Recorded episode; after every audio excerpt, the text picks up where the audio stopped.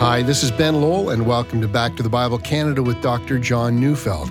Well, today we begin a brand new series in the book of Exodus called A Desert Experience. So let's turn in our Bibles to Exodus chapter 15, verses 1 to 12, as Dr. Neufeld brings us a message titled A Song of Freedom.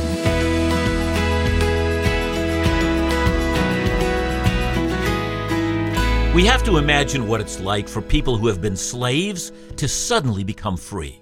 You know, they've been freed from slavery in Egypt in order to be God's chosen people. So, can slaves become what Exodus 19, 5 and 6 describes? That is, can they be the covenant keeping people of God, the kingdom of priests, and the holy nation?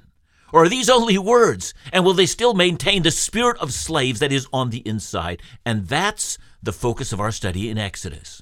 So hang in there with me. I'll make a few important points of application. You want to hear that. But before I do, I want to make sure that we understand the matter well. You see, according to Exodus 12, verse 40, the time that the people of Israel lived in Egypt, that was 430 years. So let's do a little bit of math, shall we? You know, in my last series on Exodus, and I won't repeat that work here, but the date of the Exodus from Egypt happened in 1446 BC. And so, if we count back 430 years, that would mean that Jacob and his family came to Egypt in the year 1876 BC. And of course, we know that for a number of years, they were not slaves. Indeed, they were a highly respected people group in the land of Egypt. But Exodus 1 verse 6 says that everything changed. So, how did that change come about?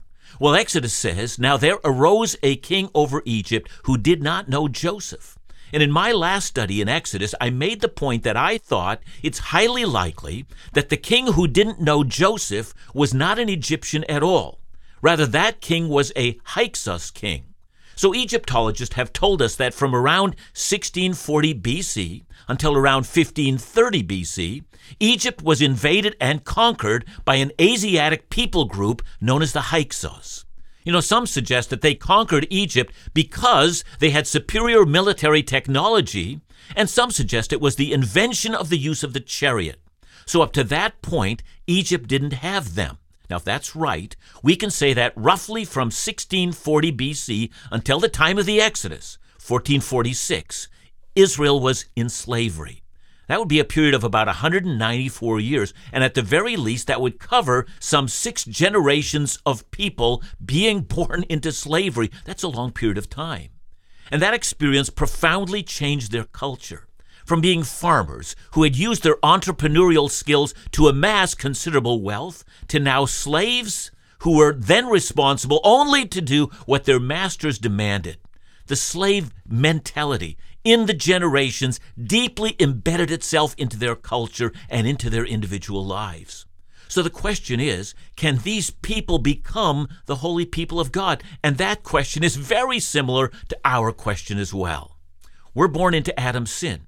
John 8:34 Jesus said to them, "Truly, truly I say to you, everyone who practices sin is a slave of sin." Yeah, we may not even be aware of the profound nature of our slavery to sin, how our sin, our bondage to it, informs our decisions, gives us our self identity, motivates our dreams of what we think is important and what we think we can hope for. Slaves to sin. Now, conversion, that's very much like the Exodus story. It's the mighty hand of God setting us free from our oppressors, and consequently, we're free to be the people of God. And Paul expresses that thought well in Romans 6, verse 17. He says, But thanks be to God that you who were once slaves of sin have become obedient from the heart to the standard of teaching to which you were committed. Yeah, from slaves of sin to obedient servants of Christ. What a change that is. Romans 6, 22 to 23. But now that you have been set free from sin and have become slaves of God, the fruit you get leads to sanctification and its end, eternal life. For the wages of sin is death, but the free gift of God is eternal life in Christ Jesus our Lord. See, would you notice that it was never God's intention, either for us or for ancient Israel, that our salvation should free us unto lawlessness? or a life making our own way in this world. We as Christians are set apart unto Jesus for his purposes. Notice how that theme is found in both Testaments. from the First Testament, Jeremiah 10, verse 23.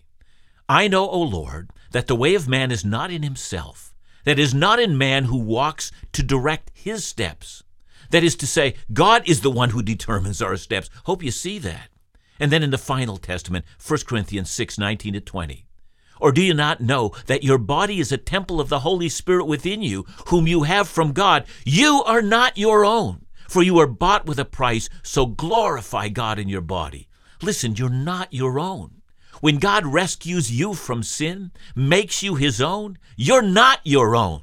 You're not your own man. You're not your own woman. You were purchased at a price. The one who purchased you now owns you, and he reserves the right to make of you what he wills. And so we come now to that part in the book of Exodus that takes us from the Red Sea to the other side where they're set free. Not unlike any sinner that's saved by Christ, now staring back over the waters of their baptism and recognizing they've been set free from slavery to the world, from the flesh, and from the devil.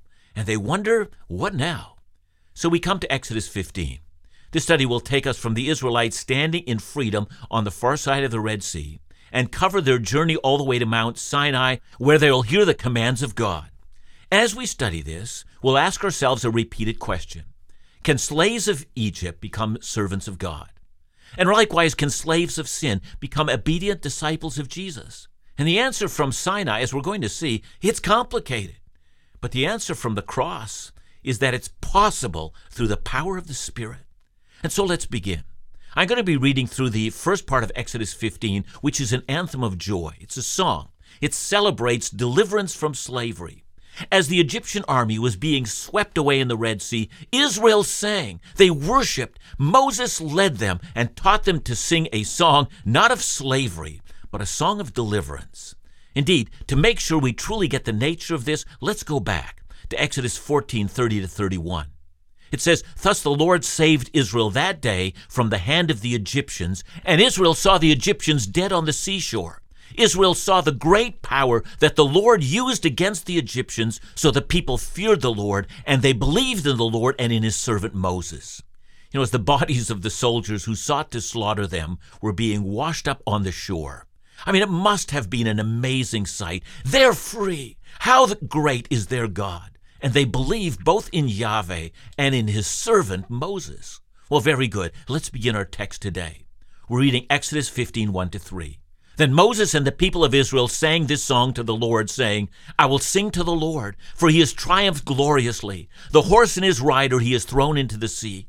The Lord is my strength and my song. He has become my salvation. This is my God, and I will praise him, my father's God, and I will exalt him. The Lord is a man of war, the Lord is his name. If we're not careful, we might think that this was a spontaneous song, but it's not. No doubt Moses would have taken the time to compose the song. You know, I don't know how much time passed between the sweeping away of the Egyptian army and the singing of this song. Let's say several days elapsed. And yeah, it would have taken some time for Israel to come to terms with what they just witnessed. You know, God had killed the firstborn in Egypt, and now he had killed the mightiest warriors in Egypt. And then Moses composed a song. I don't know how they learned it. As we're all aware, any time we sing a song, it's far easier to remember the words when it's put to music. I mean, perhaps there were selected singers and they just continued to sing, and in time, everyone in Israel was singing. Let's look at the introduction of the song. It's a summons. It's a summons to praise. You can't just witness the deliverance of God, you've got to sing about it. God's mighty works demand worship. And by the way, that's the purpose for worship in the church today. We have to worship. Christ was crucified for us. Christ was raised for us. We've been born again. The Holy Spirit has been given to us, and we must worship.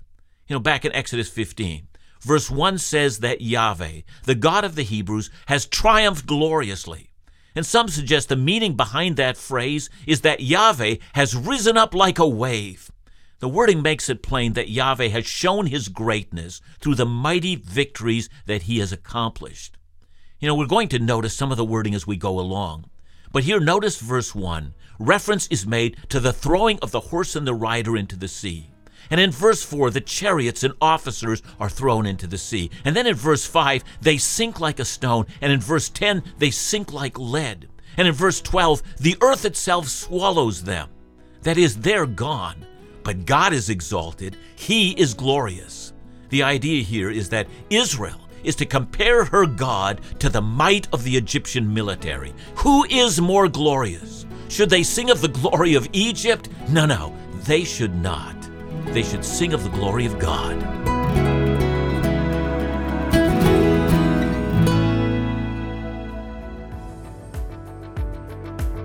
Jesus has entrusted his followers with the sacred mission to make disciples of all nations. Together, we share this duty to shepherd the millions of lost souls to the saving truths found in God's Word. But in order to effectively disciple hearts into a dynamic relationship with the Lord, we need to be well equipped to evangelize the unsaved. It's not just about knowing how to share our faith, but being ready to share it when the opportunity comes. This is why Back to the Bible Canada is pleased to offer a booklet called Before You Share Your Faith by Matt Smethurst. This resource guides us through five crucial elements that will give us the tools to be evangelism ready. So, request your free copy today by calling us at 1 800 663 2425 or visit us at backtothebible.ca.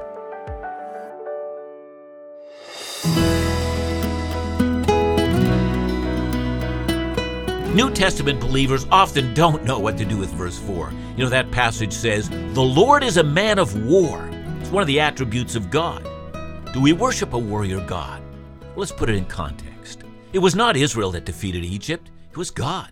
Israel had no ability to extricate themselves from the slavery they were under.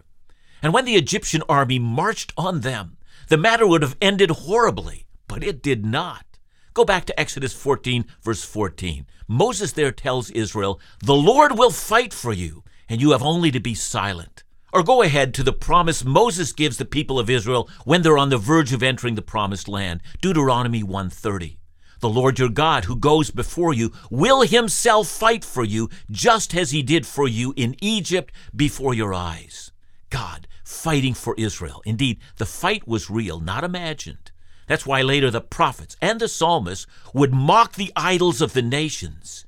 You know, if you call on the idols in the day of trouble, they won't deliver you. The context of God being a warrior is that when Israel was unable to trust in any military strength of their own, God went to war for them. And that's why, if we go back to the passage, you know, verse 2, the Lord is called my strength. That is to say, the Lord is the reason for Israel's strength. I mean, you might want to think about Martin Luther's famous hymn, A Mighty Fortress is Our God. You remember Luther's description of God? God is a mighty fortress. God is a bulwark that never fails. God is our helper in the midst of mortal strife and ills. You might remember that a part of that song, Luther asks the question, Dost ask who that may be? That is, who is this strong defender? And then comes Luther's answer Lord Sabaoth is he. You know, those words sound ancient, and to many they sound meaningless, but the word Sabaoth. In modern translations, the Lord of hosts. You know, you think how often in the scriptures we read that as a description of God, the Lord of hosts, a mighty commander, God our warrior. That's Israel's song. Look at it this way every nation has a song, or even a series of songs. You know, we might think of our national anthems. You know, those songs sing the praises, the glories of the nation. But Moses teaching Israel to sing a new song, it's a different song. It's the glory of Israel is her God, not her natural resources, not her military strength. It's Yahweh. He has a unique place. Now, having introduced God as the God of strength and calling for praises to him who is the nation's strength, Moses then recounts in poetic form the events that Israel must never forget. Her song will be a song of God's victories. So look at verses 4 and 5. Pharaoh's chariots and his host he cast into the sea, and his chosen officers were sunk in the Red Sea. The floods covered them. They went down into the depths like a stone. And the point here is that the defeat of the armies of Pharaoh is utter, it is complete. None of the charioteers were going to go home that day. They were killed on the field of battle, not just a few, not even the majority. The entire regiment was wiped out and were no more. Indeed, they don't lie on the battlefield where their bodies can be repatriated. Rather, they went to the depths like a stone. This sinking to the depths sounds like the Old Testament description of Sheol, which is the land of the dead. In Sheol, all boasting is over. You might want to think about how Isaiah describes that as he's describing the king of Babylon. Isaiah 14, 9 to 11. Sheol beneath is stirred up to meet you when you come. It rouses the shades to greet you. All who are leaders of the earth, it raises from their thrones all who are kings of the nations. All of them will answer and say to you, You too have become as weak as we are. You have become like us. Your pomp is brought down to Sheol. The sound of your harps, maggots are laid as a bed beneath you, and worms are your covers. See, in an instant, the proud men of Egypt in their chariots became weak and descended to the depths of Sheol, and maggots and worms were their bed. From proud warriors to humiliated men in an instant, such is the might of Yahweh. And what then is the conclusion that we make of this? Well, the next stanza in Moses' song tells us, verses 6 and 7 Your right hand, O Lord, glorious in power. Your right hand, O Lord, shatters the enemy. In the greatness of your majesty, you overthrow your adversaries. You send out your fury, it consumes them like stubble. Notice the twice reference to God's right hand. We know that God is spirit, so we know it's a metaphor. But since most people are right handed, the right hand of the warrior is the hand in which he holds his sword. And if his right hand is skilled, he's very strong. The right hand of a mighty man of war is a hand to be feared. Well, God's right hand is the hand that is to be feared for sure. But it is the hand of a warrior that shatters the enemy. Indeed, God's hand of war is a glorious thing to behold. Notice what has become of God's enemies. I first, they're shattered. That means their effectiveness is beyond recovery. And second, they're overthrown. That is, their defeat is absolute. And finally, they're consumed like dry stubble, completely burned. Such is the glorious power of God. Now, in the next section, Moses recounts again the events of the Red Sea, verses 8 and 10. At the blast of your nostrils, the waters piled up. The flood stood up in a heap. The deeps congealed in the heart of the sea. The enemy said, I will pursue, I will overtake, I will divide the spoil. My desire shall have its fill of them. I will draw my sword, my hand will destroy them. You blew with your wind, the sea covered them. They sank like lead in the mighty waters. Isn't it interesting that earlier in Exodus, when Israel stood on the western side of the Red Sea, and the Egyptians were almost upon them, that Exodus 14, verse 21 says that in the night a strong east wind blew all that night. Moses now teaches Israel to sing about that wind. That wind was the blast from God's nostrils. You know, it was an unusual blast because the water congealed. I mean, we get the idea, you know, of seeing blood drying. It congeals, it becomes gelatinous, gooey. The substance becomes thick, like jello. And that's what, to the Egyptians, it looked like. And they conclude it's safe to follow Israel. Something has impacted the waters, but they no longer need to fear the water. But the Egyptians didn't recognize the consistency of the water for what it truly was. That water was the drawn sword in the right hand of God. Egypt had fallen into God's trap. And all of that leads to a conclusion. You see, it's never enough to simply explain what happened. It's important to reach a conclusion about what happened. Verse 11 Who is like you, O Lord, among the gods? Who is like you, majestic in holiness, awesome in glorious deeds, doing wonders? See, very good. Let's stop at that first sentence. It's a question. But it's a rhetorical question and it demands an answer. The answer it demands is no one, no one at all. Remember the question, Who is like you, O Lord, O Yahweh? Who among the gods of the nations is like Yahweh of Israel?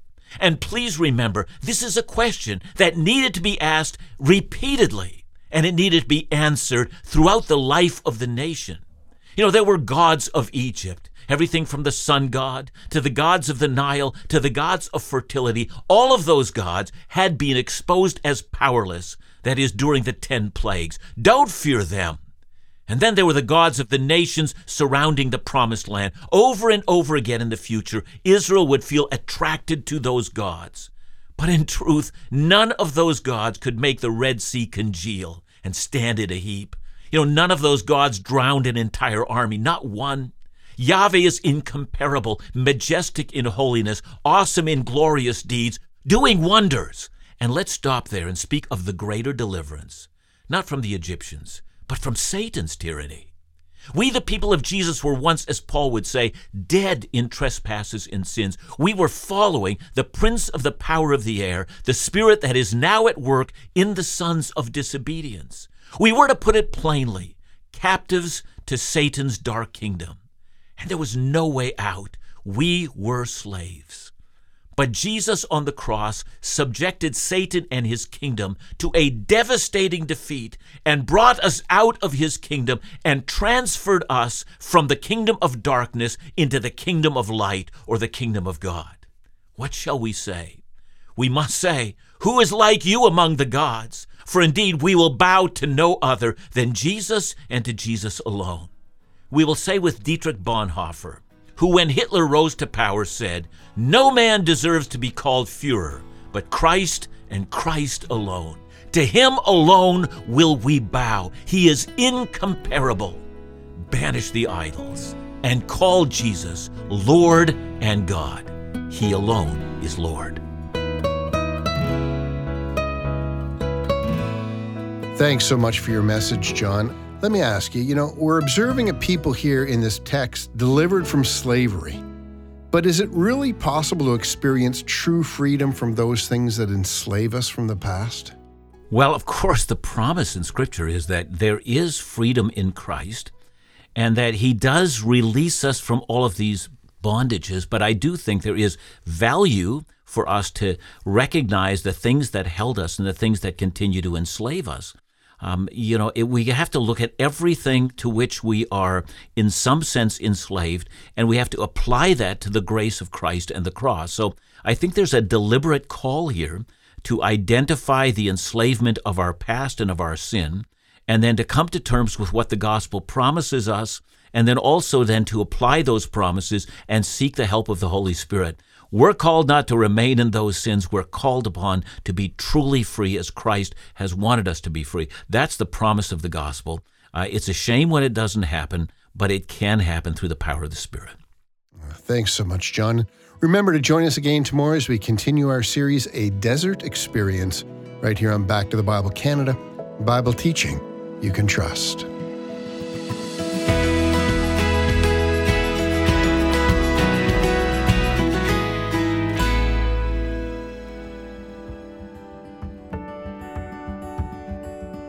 Have you ever wanted to spend time in fellowship with Back to the Bible Canada's Dr. John Neufeld, Laugh Again's Phil Callaway, or even the leadership team behind them? Well, this is your chance. We invite you to join us on a cruise from April 5th to the 14th of 2024. Kicking off in Miami, we'll sail through several stunning locations within the Caribbean. The beautiful scenery combined with the Bible teaching of Dr. John, spiritual encouragement of Laugh Again's Phil Callaway, and feature musical guests is a recipe for the vacation of a lifetime. This is a time to be refreshed on so many levels. So, for more information, to download the itinerary, visit backtothebible.ca, call us at 1 800 663 2425, and please note that with all ministry travel events, no ministry funds are spent. All related costs are covered by participants.